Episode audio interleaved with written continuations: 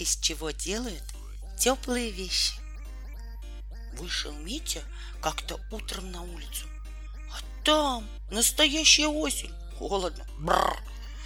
Эх, побежал он тогда домой к бабушке. А она ему. Замерз, родимый.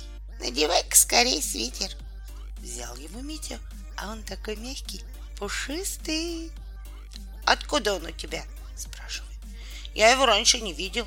Он что, в шкафу лежал? По горам бегал, травку жевал. Смеется бабушка. Ты шутишь? У него же ног нет. Раньше были. И звали его по-другому. Барашком Пяшкой. Гулял он с другими барашками по лугам, по полям. И шубка у него была теплая-притеплая. Жарко стало барашку. Взял тогда пастух ножницы и шубку состриг.